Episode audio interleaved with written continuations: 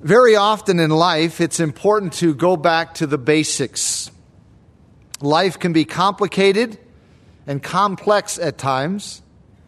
When that happens, it's easy to become confused and disoriented and just not focused. The Christian life is the same way.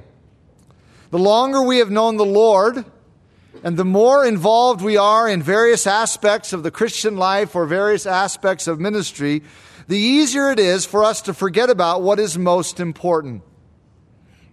As someone has well said, the main thing is to make sure that the main thing stays the main thing.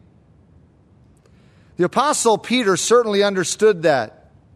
And near the end of his life, he wrote a letter to emphasize this very point. Let's turn together to 1 Peter chapter 2 as we move into the second chapter of Peter's letter. I heard a message on this passage years ago that I have never forgotten, and many of these thoughts I'm going to share today are from that message. 1 Peter chapter 2. Please follow along as I read verses 1 through 3. Therefore, laying aside all malice, all deceit, hypocrisy, envy, and all evil speaking, as newborn babes desire the pure milk of the word that you may grow thereby, if indeed you have tasted that the Lord is gracious. As I mentioned earlier in this series, Peter was in the last phase of his life when he wrote this letter and his second epistle. He had been a follower of the Lord Jesus ever since Jesus called him to follow as a young man. He had the privilege of walking with and talking with the Lord Jesus personally for approximately three years. He was with Jesus in the upper room on the final night of our Lord's life. He heard all that Jesus had to say in the upper room discourse that is recorded in John 13 through 16.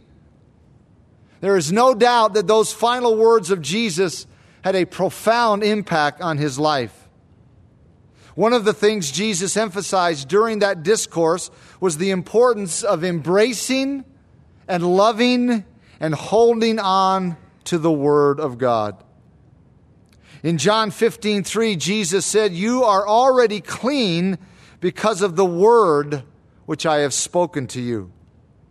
In verse 7 of that chapter, Jesus said, If you abide in me and my words abide in you, you will ask what you desire and it shall be done for you. Those were just a couple of statements by Jesus emphasizing the importance of the Word. As Peter sat in the upper room on that final night, Jesus' words were driven into his heart. And although he would fail on that night, he would come back stronger than ever as he allowed the words of Jesus to transform his life. And when he sat down to write this first letter, he too emphasized the importance of the Word of God in the life of the child of God. That's what we see here before us in verses 1 through 3. Peter's exhortation in this passage is very basic. It's found in verse 2 desire the pure milk of the word. Everything Peter says prior to that and everything he says after that all is focused on that one basic exhortation desire the pure milk of the word. Peter takes his readers back to the foundation and back to the basics the priority of the Word of God. And beloved, this is the starting point of everything. 2 Thessalonians 2:10 says that men and women will be condemned because they did not receive the love of the truth that they might be saved. In John 8:47, Jesus said, "He who is of God hears God's words." In those two passages, salvation is described as love of the truth and hearing God's words. So, love for the Word of God is the starting point. It's how we begin the Christian life. But unfortunately, we have a tendency to lose that love for the Word. We have a tendency to let it be crowded out by a love for other things. It can be crowded out by love for a guy or a gal. It can be crowded out by love for money. It can be crowded out by love for sports. It can be crowded out by love for things or possessions. And Peter doesn't want that to happen to us because the Lord doesn't want that to happen to us. Just as genuine salvation is described as hearing God's words, so the true Christian life can be described the same way. In one sense, you could say this the Christian life is all about hearing and obeying the Word of God. That's really what it's about. It has been said that genuine godliness is marked by a love for and delight in God's Word. Let me say that again. Genuine godliness is marked by a love for and delight in God's Word. I believe that. Look with me at some of the statements on this subject found just in the Psalms. Go back to the very first Psalm, Psalm 1, back into Hebrew Scripture. Psalm 1, and we'll use these passages to sort of set the table for what Peter says in our text in 1 Peter 2. Psalm 1, verse 1 said, Blessed says, Blessed is the man who walks not in the counsel of the ungodly, nor stands in the path of sinners, nor sits in the seat of the scornful. Watch this. But his delight is in the law of the Lord. Now, of course, under Old Testament law, this was the, the, the delight of the child of God. For us, it would not be the law in the sense that we're not under the Mosaic law, but the principle is the same. His delight is in the law of the Lord, and in his law he meditates day and night. He shall be like a tree planted by the rivers of water that brings forth its fruit in its season, whose leaf also shall not wither, and whatever he does shall prosper. Many of the promises in Hebrew scripture were promises about prospering. And so the psalmist says the, the child of God there under old covenant who delights in the law will prosper. Look at Psalm 40, over just a, uh, to the right a few chapters to Psalm chapter 40. Verse 8, the psalmist exclaims this statement, Psalm 40, verse 8 I delight to do your will, O my God, and your law is within my heart. I delight to do your will, and how do I know what your will is? Well, your word tells me what your will is, it's in my heart. These are just a couple of the statements in the Psalms extolling, loving the Word of God. I think it's significant that the longest chapter of the Bible is all about desiring the Word of God. Look at Psalm 119. Keep turning to the right to the 119th Psalm. And look at some of these statements made here. Verse 16 I will delight myself in your statutes, I will not forget your word. Skip down to verse 24. Your testimonies also are my delight and my counselors. Verse 35 Make me walk in the path of your commandments, for I delight in it. Verse 37 Turn away my eyes from looking at worthless things and re- revive me in your way. Verse 48 My hands also I will lift up to your commandments, which I love, and I will meditate on your statutes. Verse 72 The law of your mouth is better to me than thousands of coins of gold and silver. Verse 92 Unless your law had been my delight, I would have perished in my affliction.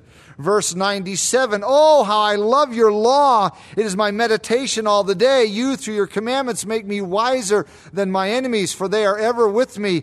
I have more understanding than all my teachers, for your testimonies are my meditation. I understand more than the ancients because I keep your precepts. I have restrained my feet from every evil way that I may keep your word. I have not departed from your judgments, for you yourself have taught me. How sweet are your words to my taste, sweeter than honey to my mouth mouth. Through your precepts I get understanding. Therefore I hate every false way. Your word is a lamp to my feet and a light unto my path. Verse 111 Your testimonies I have taken as a heritage forever, for they are the rejoicing of my heart. Verse 113 I hate the double minded, but I love your law. Verse 127 Therefore I love your commandments more than gold, yes, than fine gold. Verse 159 all the way down to 159. I see the treacherous and am disgusted because they do not keep your word. That's 50, 158, verse 50, 159. Consider how I love your precepts. Revive me, O Lord, according to your loving kindness. Verse 167 My soul keeps your testimonies, and I love them exceedingly. Verse 174 I long for your salvation, O Lord, and your law is my delight. Now, I ask you honestly this morning is that the way you feel about the Word of God? Does that describe your heartbeat for Scripture? I know that for many it doesn't. I know that because Many don't take any time during the week to read the Word, and many do, do not make it a priority to be here on Sunday when the Word is taught and proclaimed. But that is the question, that is the issue behind our text in 1 Peter 2 about craving the Word of God. So let's go back to our text in 1 Peter 2 to see what it says. Before we jump right into this text, let me remind you of the background and the setting, what we have seen thus far in Peter's letter. In chapter 1, verses 1 through 12, Peter describes our priceless salvation. He says in chapter 1, verse 2, we are elect according to the foreknowledge of God the Father and sanctification of the Spirit for obedience and sprinkling of the blood of Jesus Christ. Peter reminds us that we are the elect of God. God has called us into his family. And then he describes what God has given us in our salvation. Verse 3 Blessed be the God and Father of our Lord Jesus Christ, who according to his abundant mercy has begotten us again to a living hope through the resurrection of Jesus Christ from the dead, to an inheritance incorruptible and undefiled, and that does not fade away, reserved in heaven for you who are kept by the power of God through faith for salvation, ready to be revealed in the last time. In this you greatly rejoice, though now for a little while, if need be, you have been grieved by various trials, that the genuineness of your faith, being much more precious than gold that perishes, though it is tested by fire, may be found to praise, honor, and glory at the revelation of Jesus Christ whom not or whom having not seen you love though now you do not see him yet believing you rejoice with joy inexpressible and full of glory receiving the end of your faith the salvation of your souls that is a description of our salvation. Those are rich verses describing many of the facets of our salvation. And based on those truths, Peter gives three responses in the form of three exhortations. We're just getting the big picture now. The first response is given in chapter 1, verses 13 through 21. In those verses, Peter tells us what our response ought to be toward God toward God. And that exhortation is to be holy. So that's how you could sum up our, our response toward God in relation to our salvation be holy. The second response given is our response toward others, and that is recorded in verses 22 through 25 of this first chapter. And the exhortation there is to love. So our response toward God is holiness. Our response toward others is love. Now, watch this. Our response toward ourselves is chapter 2, verses 1 through 3. Our text for this morning. And the exhortation in that section is in verse 2 desire the word. The word desire in chapter 2, verse 2, in the original language, is an intensified verb that means to crave. This is the same word used in the Septuagint translation of Psalm 42 1, which says, As the deer pants or longs for the water brook, so pants my soul for you, O God. In the Septuagint, that's the same word Peter uses in 1 Peter 2 2. This Greek word is used nine times in the New Testament. In Romans 1:11 and Philippians 1:8, Paul uses the word to describe a craving for effective ministry.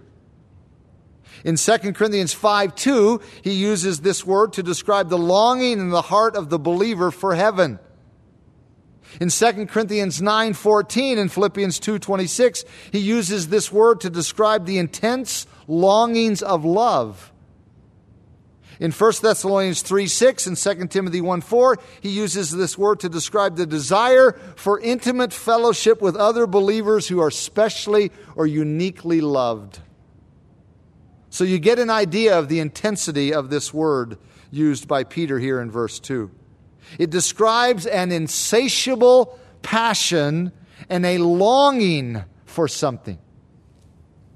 That's what Peter says we ought to have toward the Word of God. Now, we all know what it's like to desire and long for something like this. We know what it's like to have this kind of longing for a loved one, a spouse, a child, a parent who is not with us because of distance or death. We know what it's like to have this kind of desire for the salvation or restoration of a loved one. Sometimes the desire can be so strong that the pain of the burden is almost unbearable. That's the kind of desire Peter says we are to have for the Word of God. But notice how Peter describes the Word in verse 2. First, he calls it pure. This word means uncontaminated. Then he calls it milk. That means it's the source of life and sustenance, not milk as opposed to meat. That's a that's a Paul, that's a imagery that Paul uses in 1 Corinthians. He, here Peter's talking about the source of life and sustenance. So he calls it pure milk. And then several English translations add the phrase of the word, pure milk of the word. This is a fascinating study in the original language. Now, stay with me here because we're going to get a little technical, but hopefully we'll, we'll be able to pull it all together. The phrase of the word, pure milk of the word, in the original language is really only one word. It is the Greek word logikon. Technically, it does not translate of the word. Then why do some of our English translations have of the word? Good question. The only other time this word is used in our New Testament is in Romans chapter 12, verse 1. Back up there with me to get an idea of this particular term. Back to Romans, after Matthew, Mark, Luke, John, Acts, is Romans chapter 12, a familiar verse to many.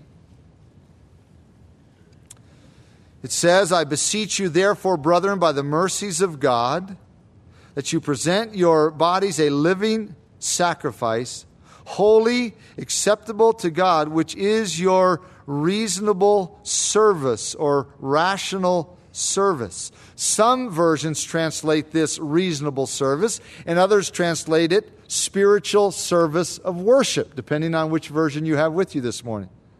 So this word can be translated reasonable, and it can be translated spiritual, and in 1 Peter 2, it is translated of the word. Why the difference? What, what's going on here? This term literally means belonging to speech or belonging to reason. It has the idea of something that is reasonable or rational, which is why the New King James Version translates Romans 12:1 as your reasonable service. This is reasonable, this is rational. This makes sense. This is what you ought to do present your body to God as a living sacrifice. However, most English translations render the word spiritual here in verse 1, which is also a good translation because here in Romans 12, Paul is contrasting a literal dead sacrifice with a living spiritual sacrifice. Present your body as a living spiritual sacrifice. So, my point is that this Greek word can be translated spiritual or reasonable or belonging to speech, which is where we get the phrase of the word in our text in 1 Peter 2. That is why there's so much diversity in our English translations, both of Romans 12:1 and 1 Peter 2:2. This Greek word can be translated several different ways. Now, back to 1 Peter 2, and I'll see if I can clear up what I've muddied. All right, back to our text there in 1 Peter chapter 2. The ESV, English Standard Version, and the NIV have the phrase in verse 2 pure spiritual milk. And those are good, valid translations. Pure desire, desire crave the pure spiritual milk. The New American Standard Bible and the New King James Version have the phrase pure milk of the Word, desire the pure milk of the Word. And those are good, valid translations. Let me show you why. In verses 23 through 25 of chapter 1, which is the immediate context just prior to this, the subject has been the Word of God. Remember, verse 23 says, having been born again, not of corruptible seed, but of incorruptible, through the Word of God, which lives and abides forever, because all flesh is as grass, and all the glory of man is the flower of the grass. The grass withers and its flower falls away, but the Word of the Lord endures forever. Now, this is the Word which by the gospel was preached to you. That's what Peter has been talking about, the Word of God. So it is valid to translate the Greek term in chapter 2, verse 2, as of the Word, the pure milk of the Word. That's what Peter is referring to in chapter 2, verse 2. This description of Scripture is really not new to Peter. The rabbis used to refer to God's Word as milk, so Peter was familiar with that type of uh, metaphor. Not only that, Peter knew from Hebrew scripture that the Word of God is pure, it's clean, it's, it's, it's, uh, it's perfect. Proverbs 30, verse 5 says, Every word of God is pure. Psalm 19 says, The commandment of the Lord is pure, enlightening the eyes. The fear of the Lord is clean, enduring forever. So it is not surprising that Peter refers to the Word of God here in verse 2 as the pure milk of the Word pure spiritual milk. And he says in verse 2 we are to desire this pure spiritual milk of the word like a baby craves milk. Now, those of you who are, he, are parents here in this room need no further explanation. If you've ever had a baby, you know how they desire milk. Everything else is irrelevant. Doesn't matter what color the carpet is, the curtains, how nicely you've decorated the nursery. All that's irrelevant. When the baby wants milk, the baby wants milk. One track mind. And Peter says that's the way we should long for the word. So, Peter says our response toward salvation is to be holy toward God love the brethren, and desire the word. And beloved, really, that sums up the Christian life holiness toward God, love for the brethren, and hunger for the word. So let's stop again to evaluate. Do you hunger for the word like this? Honestly, now, really, do you hunger for the word of God like what Peter says here and what as we saw in Psalm 119? Do you really hunger for the word like this. If you don't, then there are undoubtedly some reasons why you don't. Probably a number, but let me give you one to begin with.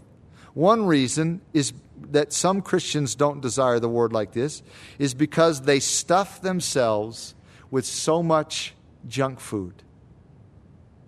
They watch so much TV and listen to so much music and read so many newspapers and so many novels. And I'm not against reading here, but so many magazines and so much stuff that they just don't have an appetite for the Word. It doesn't matter if the stuff is secular, quasi Christian, the result is still the same. So much junk food that there's just no appetite for Scripture. So, how can we get this kind of desire for the word? After all, this is a, you, you see the command, it's very clear in verse 2. Crave the word, desire the word, as a baby desires milk. How can we get this kind of desire for the word? Let me give you one real practical way to begin with get your own Bible. You say, Brian, that is so basic. We came here this morning to hear you say that.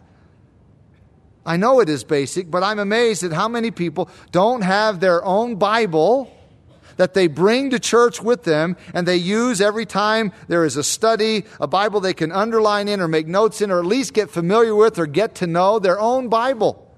Some people don't even bring a Bible to church and some bring a different one every time. Get your own Bible that you can get familiar with, that you can get to know. It is a masterful tool, and you need to know the tool. You need to get familiar with and comfortable with the tool. But there's more we can do. And Peter tells us what that is. There are five principles in this text to cause us to desire the pure milk of the Word. Let's consider these briefly. Principle number one remember the source of life. Notice in verse 1, Peter says, Therefore, laying aside all malice, all deceit, hypocrisy, envy, and all evil speaking. The first word in this verse is the word therefore, or so, because it builds on what Peter has just said. And as I've, as I've, mentioned many times, the number one rule in Bible study is whenever you see a therefore or a wherefore, you stop and see what it's there for. This is connecting. This word connects the exhortation in verse 2 to what Peter was just saying at the end of chapter 1. Peter just finished saying in verse 23 of chapter 1 that the Word of God caused us to be born again. It has that much power. Therefore, he says in chapter 2, therefore, we ought to long for this powerful word. If it had the power to transform your life at the beginning, then you ought to continue tapping into its power and drawing from its power. Hebrews 4:12 says the word of God is living and powerful, sharper than any two-edged sword. Philippians 2:16 calls the word of God the word of life which reminds us that the Word is the source of life. In Deuteronomy 32, 46, and 47, Moses said to the people of Israel, Set your heart on all the words which I testify among you today, which you shall command to your children to be careful to observe all the words of this law, for it is not a trifle thing for you, because it is your life. It's your life. Beloved, the Word of God is not a trifle thing. It's not trivial. It's a matter of life and death. If you treat Scripture as a trifle thing, you forfeit true life. So, principle number one remember the source of life. Principle number two rid your heart of sin. Verse 1 says, Therefore, laying aside all malice, all deceit, hypocrisy, envy, and all evil speaking. Part of longing for the Word involves laying aside your sin. The fact is, the reason some Christians don't long for the Word is because they have too much animosity in their heart toward other people. Now, why do I bring that up? Because all five of the sins Peter lists here in verse 1 are relationship destroying kinds of sins. And Peter says, get rid of them. Get, get them out of your life. They're going to destroy you. They're going to suck any motivation out of your heart for God's Word. If you're unwilling to make changes in the wrong ways you treat people or relate to other people or view people or feel about people, you are thwarting your hunger for the Word. You're throwing a damp cloth over it, just extinguishing any fire in your heart for the Word. It's interesting to note that in the early church, whenever someone was baptized, it was customary to take the clothes they were wearing and throw them away. And after the baptism, they would be given new robes to symbolize that they have gotten rid of sin, they've dealt with sin in their lives, and gotten rid of it. That seems to be the imagery behind what Peter is saying here in verse 1. It's almost as if he's saying, listen, if you haven't gotten rid of these things at conversion, if you didn't get rid of these things when you came to Christ, then get rid of them now. Get, get them out of your life. You've got to rid your heart of sin. As the old saying goes, the Bible will keep you from sin, and sin will keep you from the Bible. If sin is in your life, you're not going to desire the word. So Peter says, get rid of your sin. And if you don't, then any supposed desire you have for the Word is really a form of idolatry because you're just looking at the Bible trying to find something to justify your sin or excuse or rationalize. And sadly, I run into a lot of people who fall into that category. Rid your heart of sin. That's principle number two, Peter gives us. Principle number three realize your need. Peter says in verse 2 as newborn babes, desire the pure milk of the word that you may grow thereby. Or some translations say that you may grow in respect to salvation or grow in your salvation. But the, the, the word I'm going to focus on for just a moment is the word babes.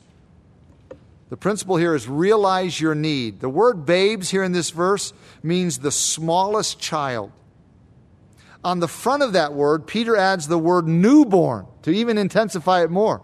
So Peter is saying this like a born just now baby, desire the pure milk of the word.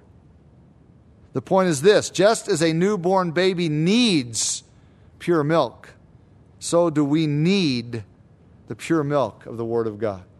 Realize your need. A baby needs milk. It won't do you any good to set a bag of potato chips in front of a newborn baby because the baby needs milk. You can't set a nice steak or a plate of vegetables or a plate of fruit. A baby needs milk, and we need the pure milk of the Word. That's Peter's point. That's his analogy. Don't misunderstand his analogy. He is not talking about new Christians. In other words, he's not saying, well, if you're a new Christian, you should desire the Word, but if you're not a new Christian, then this is irrelevant. No, that's not his point at all. He's not talking just about new Christians, and he's not talking about meat, milk as opposed to meat, as I mentioned earlier. That's Paul's analogy. He's simply making a comparison. Just as babies desire, crave, long for milk, so we should long for, desire, and crave the Word of God. We need the Word of God. Three times Scripture says, Man shall not live by bread alone, but by every word that proceeds out of the mouth of God. So, beloved, don't ever think you don't need the Word. Don't ever think you've had enough of the Word. We have a desperate need, and it is the Word of God. Oh my, there are so many weak Christians and weak churches in our society, in our nation, in our world. And for, for many, it comes right back to a lack of desire for, interest in, willingness to heed the word. We should desire the word because it's our source of nourishment. So Peter says in principle number three realize your need. Principle number four recognize the priority of growth. Peter says, as newborn babes, desire the pure milk of the word that you may grow thereby, or that you may grow in respect to salvation. In other words, grow in your salvation. Don't be a spiritual baby, infant. This, this, this is a, a very powerful analogy Peter is using because we've all had the sad experience of seeing a human being whose body hasn't grown properly for one reason or another. And that's a tragedy. But it's a greater tragedy to see a spiritual life like that. This verse literally reads like this Desire the pure spiritual milk of the word that it may grow you. It's literally how it reads. So that it may grow you. The word causes us to grow, and we should want to grow. This isn't optional. 2 Peter 3:18 says, "Grow in the grace and knowledge of our Lord and Savior Jesus Christ." Beloved, if you ever get satisfied with where you are at spiritually, then you will never desire the word like this, like Peter has described. Spiritual growth arises out of not being satisfied with where you are at spiritually. Let me say that again. Spiritual growth rises out of not being satisfied with where you are at spiritually. Lord, deliver me from ever being satisfied with where I'm at spiritually. Oh, blessed discontent that propels me to spiritual growth. In Philippians chapter 3, the Apostle Paul, maybe the greatest Christian to ever live, said, I have not attained, but I press on. you are really in trouble if you're content with your spiritual progress. That's a serious problem to have. Recognize the priority of growth. And then finally, this morning, principle number five refocus your perspective. That's verse 3. If indeed you have tasted that the Lord is gracious. This is a loose paraphrase of Psalm 34 8, which says, Oh, taste and see that Yahweh is good. Here, Peter applies the verse to the Lord Jesus, which is another one of the many passages in Scripture that affirm the deity of Christ, his equality with the Father. So he says, You should desire the Word of God if you've tasted that the Lord is gracious. We tasted the goodness of the Lord at salvation when we were forgiven and given new life, but we tend to get sidetracked into loving other things. We forget how sweet the graciousness of the Lord is, so we don't delve into the Word. If we're going to desire the Word, like verse 2 says, we're going to have to refocus refocus on eternity. We're going to have to refocus on the goodness of the Lord so we don't leave our first love. This is the command desire, crave the milk of the Word. I'm afraid many Christians in the body of Christ, tr- true believers now, are suffering from spiritual anorexia nervosa. There are four symptoms people have who suffer from anorexia nervosa. I'm talking about literal physical, this physical condition. Four symptoms. Let me give them to you and then see if you can see the parallel for the Christian on the spiritual dimension. Here are the four symptoms from a, a, a, a counseling or medical point of view. Symptom number one long periods without eating, followed by binges they reject. Do you see the parallel? Many Christians go for long periods of time without taking in the Word. They never read their Bibles. They, they're not at church. They're not at a Bible study. They just go long periods of time without taking in the Word of God. But then when they're given the Word, they happen to come to church or go to a Bible study, they just reject it. They walk out unchanged. They don't receive it. They don't accept it. They don't apply it. Symptom number two of actual physical anorexia nervosa excessive exercise to prove you are competent. Do you see the parallel? Many Christians try to make up for their lack of hunger for the word by just substituting church activity or activity, just busy, busy, busy in life. But it's just sort of a cover trying to prove they're competent because there's no hunger for the word. Symptom number three depression and an inability to deal with problems. Do you see the parallel there?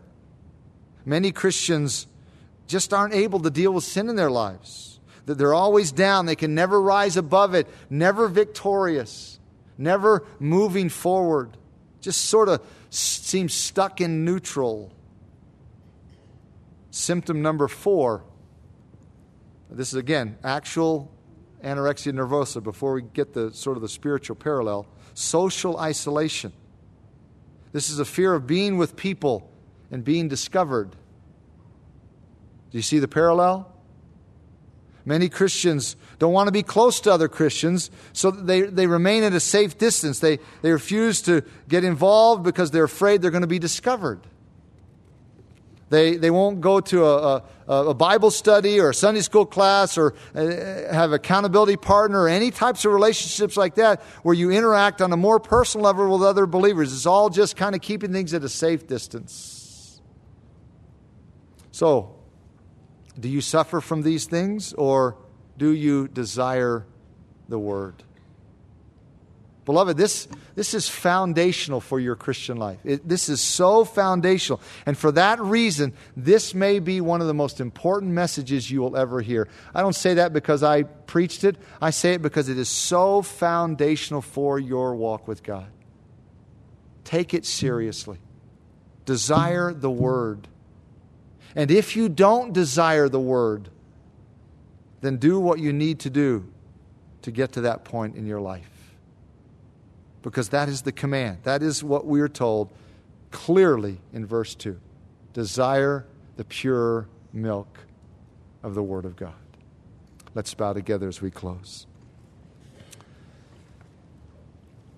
As you bow your head in closing this morning, just by way of closing applications for us, if you're here today without a relationship to Jesus Christ, then understand that you, you won't desire the Word of God like what we've talked about this morning.